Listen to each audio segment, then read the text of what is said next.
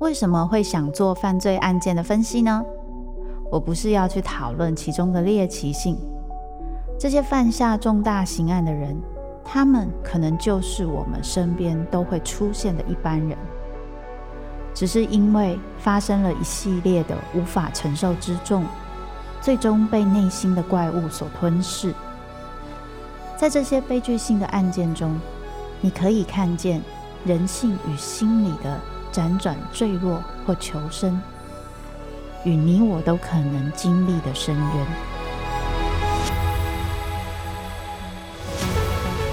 我是周慕姿，我的全新订阅节目《周慕姿读犯罪脚本》，被恶魔追逐的人，带你从心理学的角度探索人性的黑暗面，以及他们内心始终没说出口的挣扎。现在就到 Apple Podcast 以及静好听，搜寻。周慕姿读犯罪脚本，被恶魔追逐的人。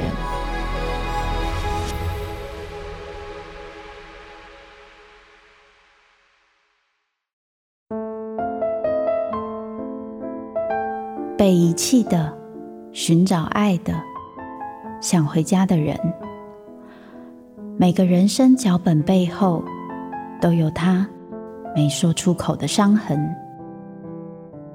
周慕姿。读灵魂脚本。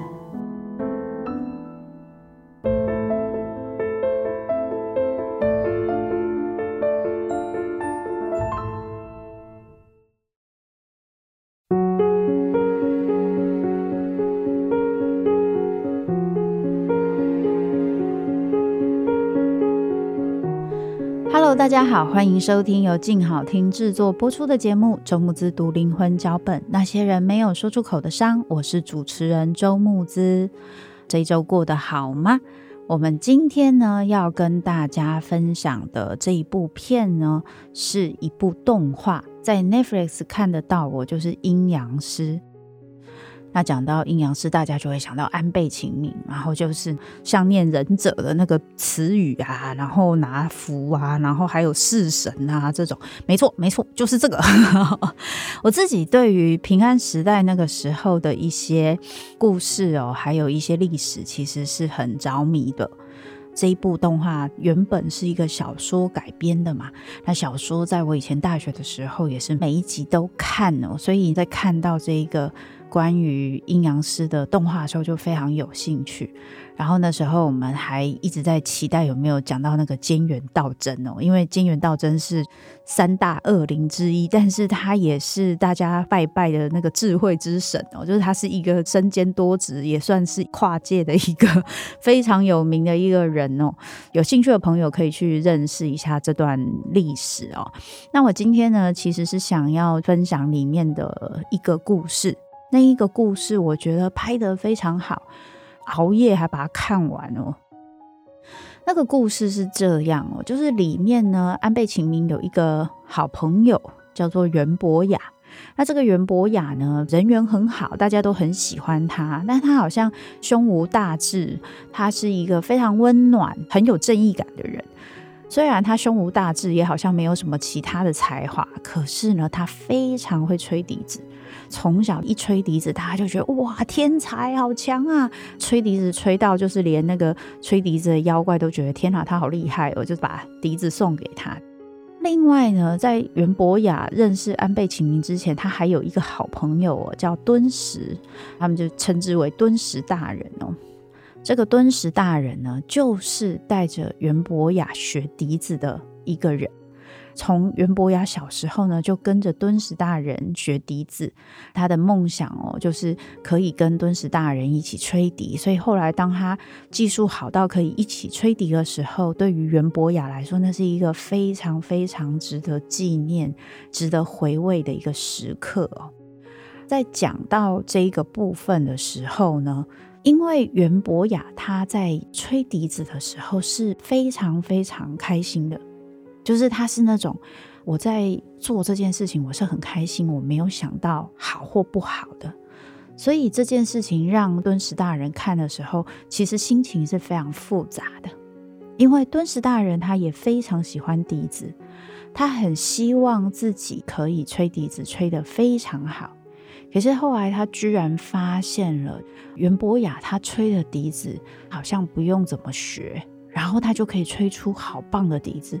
这件事情让敦实大人心情非常的复杂。所以敦实大人他后来呢，除了笛子之外，他也去学了很多东西。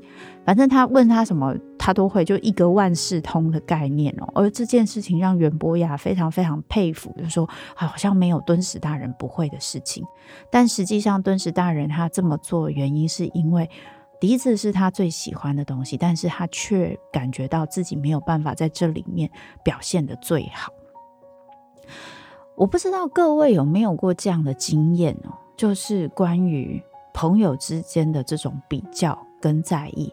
好玩的地方是嫉妒这件事情哦，他碰上了朋友，有时候会更为复杂。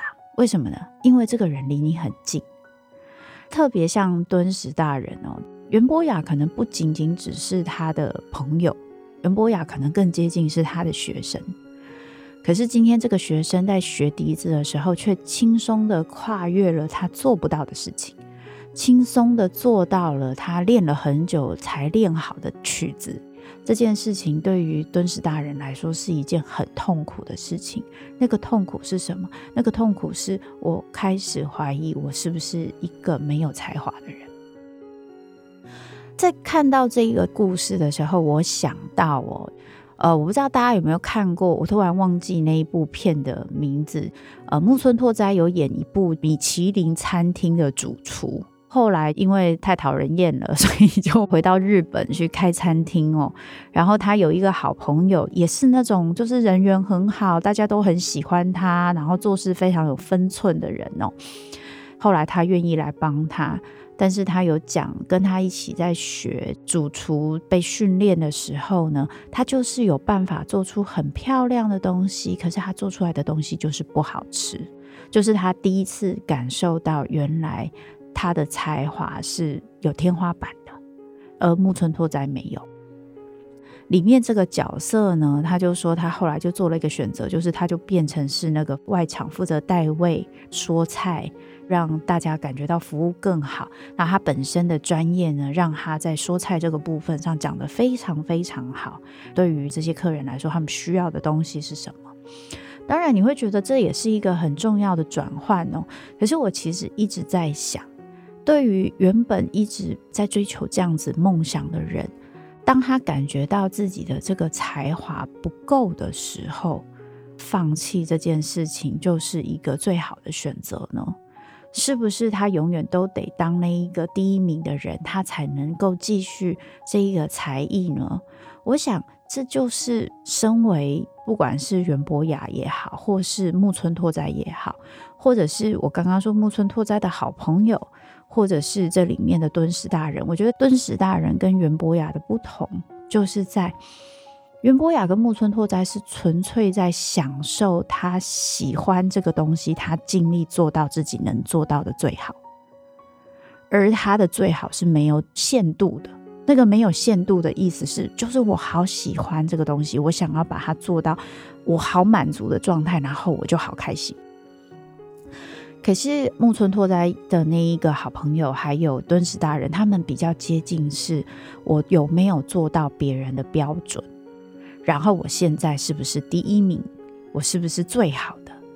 这两个东西听起来好像很像，但其实完全不一样。大家应该会感觉，一个是我享受的是我自己想要做到一个程度，也就是我追求的是属于我自己的卓越，甚至我连卓越都没想，我就只是尽力去做到我最想要的那个样子。那是我一个创作成品的一个完成。那个心灵的满足度是没有任何东西可以替代的，不管别人说我好或不好，但我做到这件事情，我就是爽。可是当我今天把注意力放在我是不是第一名，那就代表我的注意力就在别人的评价上了，那我的注意力就不会在我自己个人对这件事情的理解，还有我自己对这件事情的探索，我的注意力就会在别人的标准跟方向上。所以我就不容易形成我自己的东西，所以我会迷惘，所以我有时候必须走一些扭来扭去的路，因为我一直在听别人怎么说。这个会让我们自己在面对一些东西的时候，其实会非常非常的没有办法好好展现出自己最好的一个部分。可是最好玩的地方是，当我是一个非常在乎别人的评价的人的时候，我看到有人可以不在乎的时候，我会怎么样？我会很不爽，我会很生气，我会觉得为什么我这么在乎，你可以不在乎？你不在乎，你还吹得那么好。我自己在看这个部分的时候，我其实很有感觉，原因是因为我自己也很喜欢做创作的工作，不管是写歌也好，或者是说像我现在录 podcast，或是我写书，我觉得对我来说，每一本书、每一个作品，我在做的时候都是这个东西，我好喜欢哦，这个东西我做起来我好开心哦。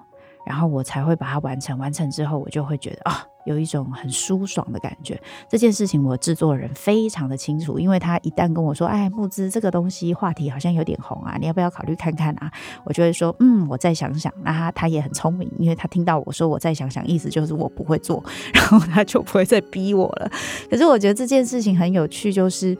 呃，我们在做很多事情的时候，我们如果很在乎外面的一些声音跟状态的时候，有些人他真的有办法做到，就是他知道外面的声音跟状态，可是他的注意力还是会回到他自己的作品上。而有些人没有办法，像我就觉得我没有办法，我就是注意到外面的人的声音的时候，我可能就没有办法把注意力专注在我自己的作品上。所以对我来说，不要管别人怎么说或怎么讲这件事情，对我很重要。那当然，这就是每个人性格不一样。可是你注意到外面的一些状态，跟你以外面的状态作为标准去决定你的每一步，这其实还是不一样的哦。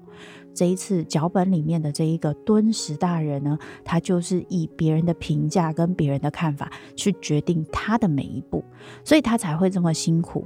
例如说，他还要学那么多东西，变得很厉害，让大家很喜欢。他做的每一步都是在增加他的。偶像的这一个理想化的这个位置，他可以欣赏袁博雅的笛子，不会嫉妒，然后他会很多东西，大家都觉得他很棒。他想要担任的是一个这样子的角色，可是他会遇到的另外一个困难哦，就是他可以做到我不能做到的事情，所以他的存在就代表我的存在没有意义。这件事情是真的吗？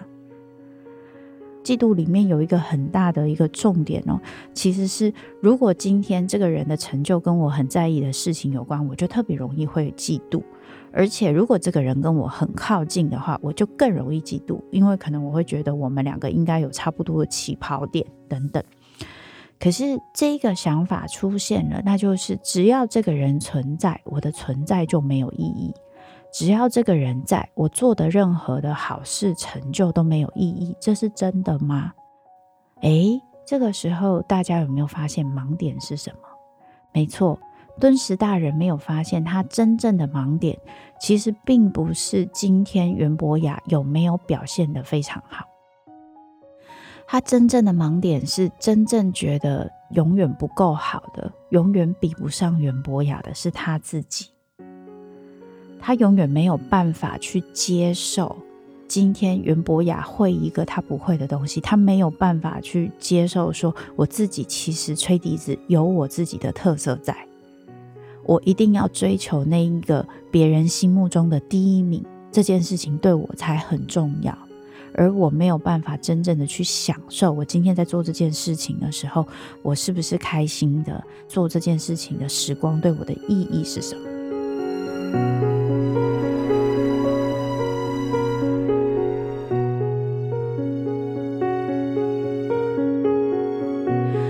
此，当袁博雅在这个故事里面，为了他的好朋友安倍晴明去牺牲了他这个吹笛子的能力的时候，他听到了敦实大人可以吹笛子。请注意，不是因为他吹得好不好，就是他可以吹笛子这件事。袁博雅也发现他的心跑出来了，嫉妒这件事，而且是有一点又失落、又愤怒、又难过。可是他后来克服了这件事情，他为什么克服得了？他为什么没有跟敦实大人一样，觉得说你凭什么？他为什么没有想说，明明我可以吹得比你还好，然后我现在没有了，只是因为我为我的朋友牺牲了等等。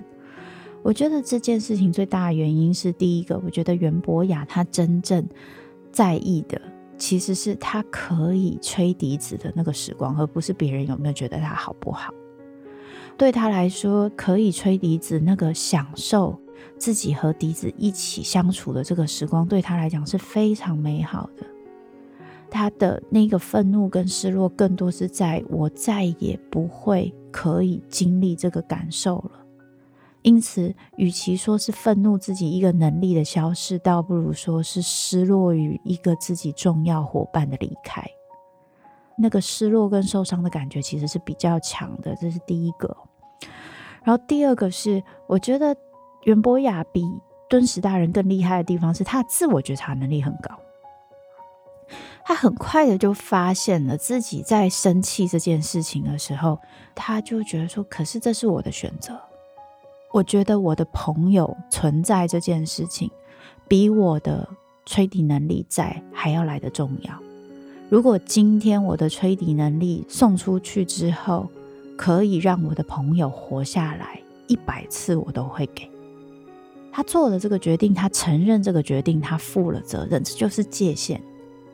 这是在我们很多人在经历自己的困难跟失败里面最难去跨越的事情，包含我自己哦，要去承认自己做的选择，其实的确就是造成自己现在受伤、失落、痛苦、愤怒、困难的根源。那是多难的事情，就是讲一句话，我你自己算的呀。啊，是你造成的啊，是你活该啊，你就会想到这些词，然后你就觉得很美颂，那个还不是我，那个是要不是那个谁谁谁说这样，我才不会这样之类的。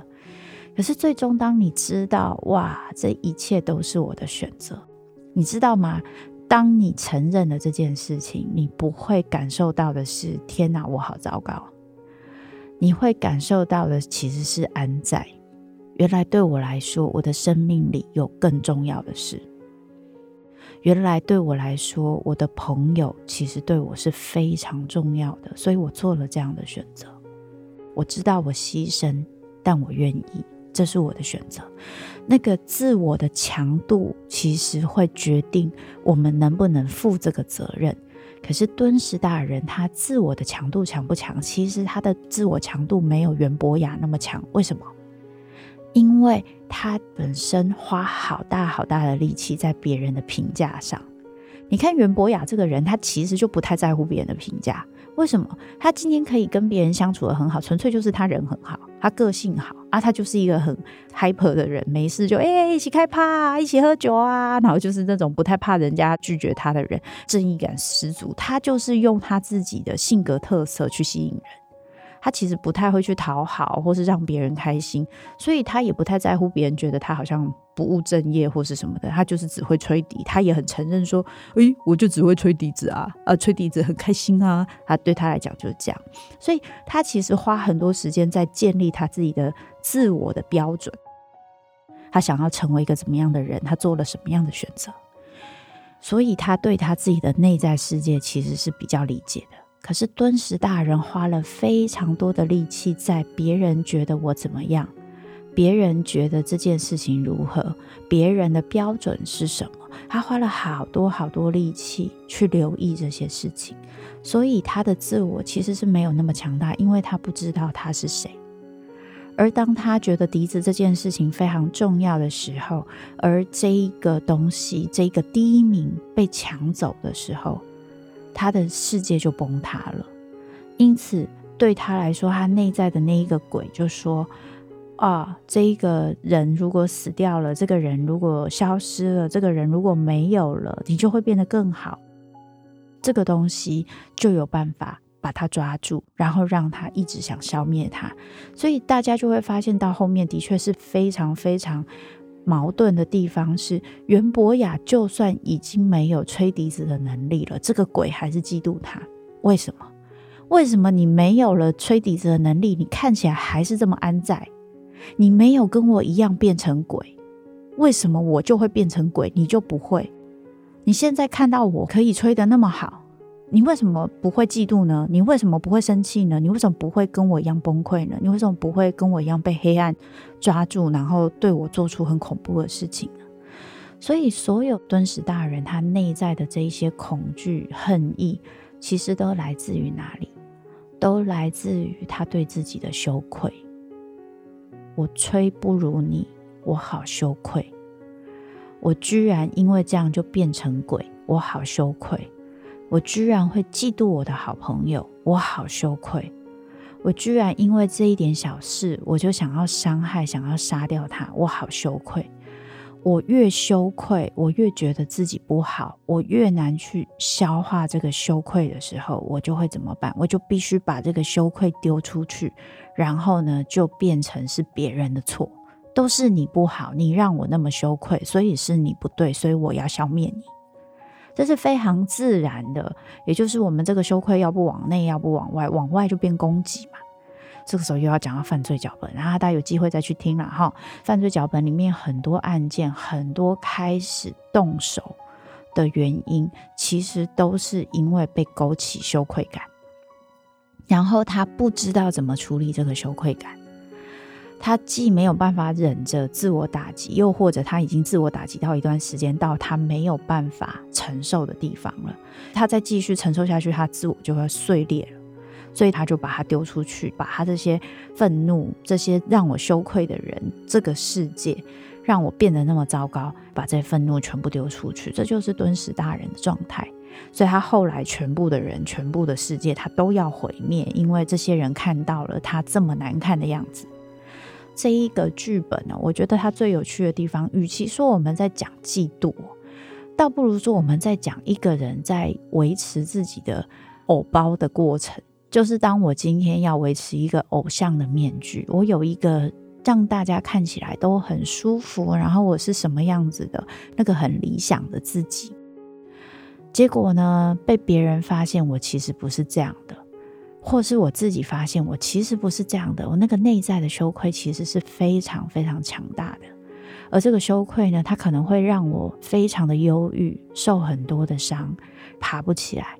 也有可能呢，我会把这个羞愧丢出去，去攻击外面的人。其实我们现在看很多网络的酸民就是这样啊，就他们动不动啊，就会因为一些事情觉得别人怎么样，别人怎么样。可是很多时候，那其实都是他内在的一个反应。因为他对于这样的自己没有办法接受，所以对于那一些可能勾起他这些感受的那些人，他必须要去攻击，都是你们的错。而这种感受呢，一旦自己没有办法消化，他就一直往外丢。可是往外丢并不会是一个好结果，因为这种情绪，你真正的受伤、真正的羞愧，你没有解决，往外丢只会越丢越多。我在我的书《羞辱创伤》里面也有提到，这个是一个羞愧感非常常见的一个机制哦。那最后呢，这一个敦实大人怎么恢复啊？他恢复的方法还是只有一个，那就是去感受到他跟袁博雅的爱。当然啦，在这一个故事里面，袁博雅非常的夸张啊，他永远都觉得相信对方是不会伤害他的，他相信他灵魂里面最正直的那个部分。我们日常生活大概很难做这样的事情，我们总是还是会有界限。当对方要伤害我们的时候，我们还是要划界限。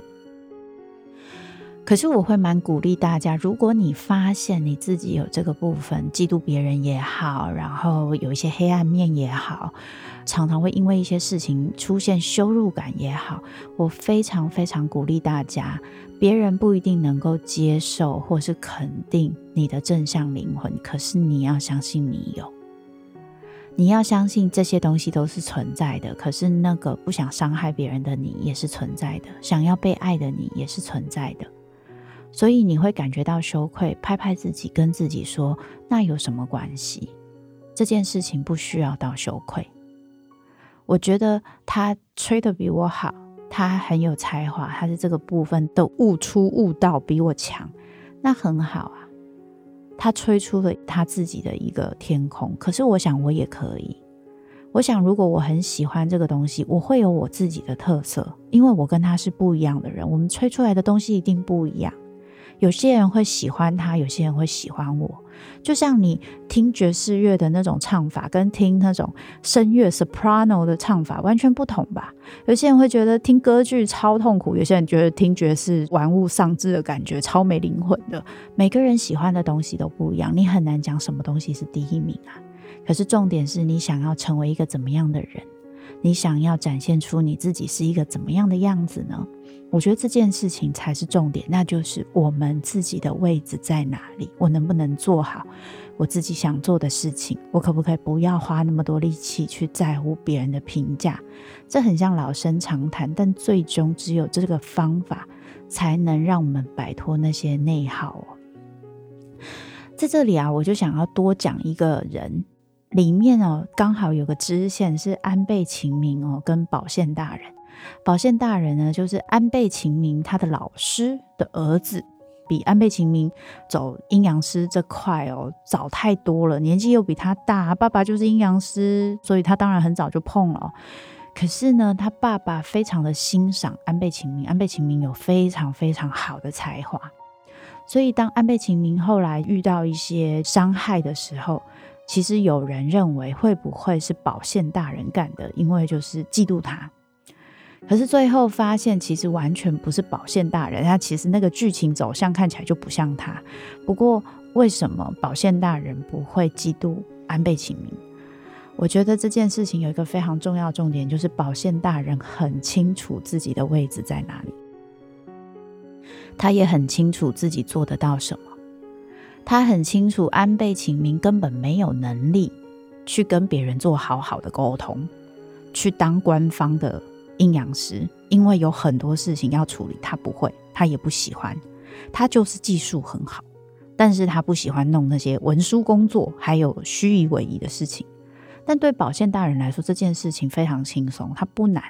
而当官方的阴阳师能力一个程度就好了，这个他也做得到，所以他并没有去追求他一定要最好，他只去做最适合他的事情。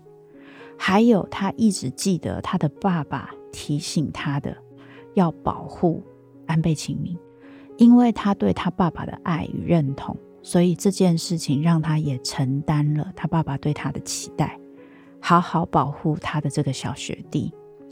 我觉得保宪大人里面让我最欣赏的一个部分，就是他在面对安倍晴明的时候，他的反应是：你很棒啊，可是我也不差，我这个学弟哦，真的很麻烦，就是能力很好。但是哦，麻烦事不少，他是很摆明了就是这个态度，他一直都是这个态度，所以他从来不觉得自己不如安倍晴明，但是他也不会很自大的说，哼，我技术其实比他好。他知道安倍晴明有些东西是比较厉害的，可是他知道有些事情安倍晴明不能没有他。我觉得我们每一个人都只是在想要找到这个世界属于我自己的位置而已，你们不觉得吗？那个一定要第一，一定要最好，那个是我们的社会、我们的学校去硬逼我们有这些竞争的心态。可是，如果这件事情在我的世界，我就是能做到我的最好，而且我最开心，那这件事情是不是属于我的最好？这其实不是自我安慰，这是我们找到我们能为这个世界做一件事，然后有一席之地的方法，跟大家分享。那今天这一期就到这里喽，祝大家有愉快的周末，我们下次见，拜拜。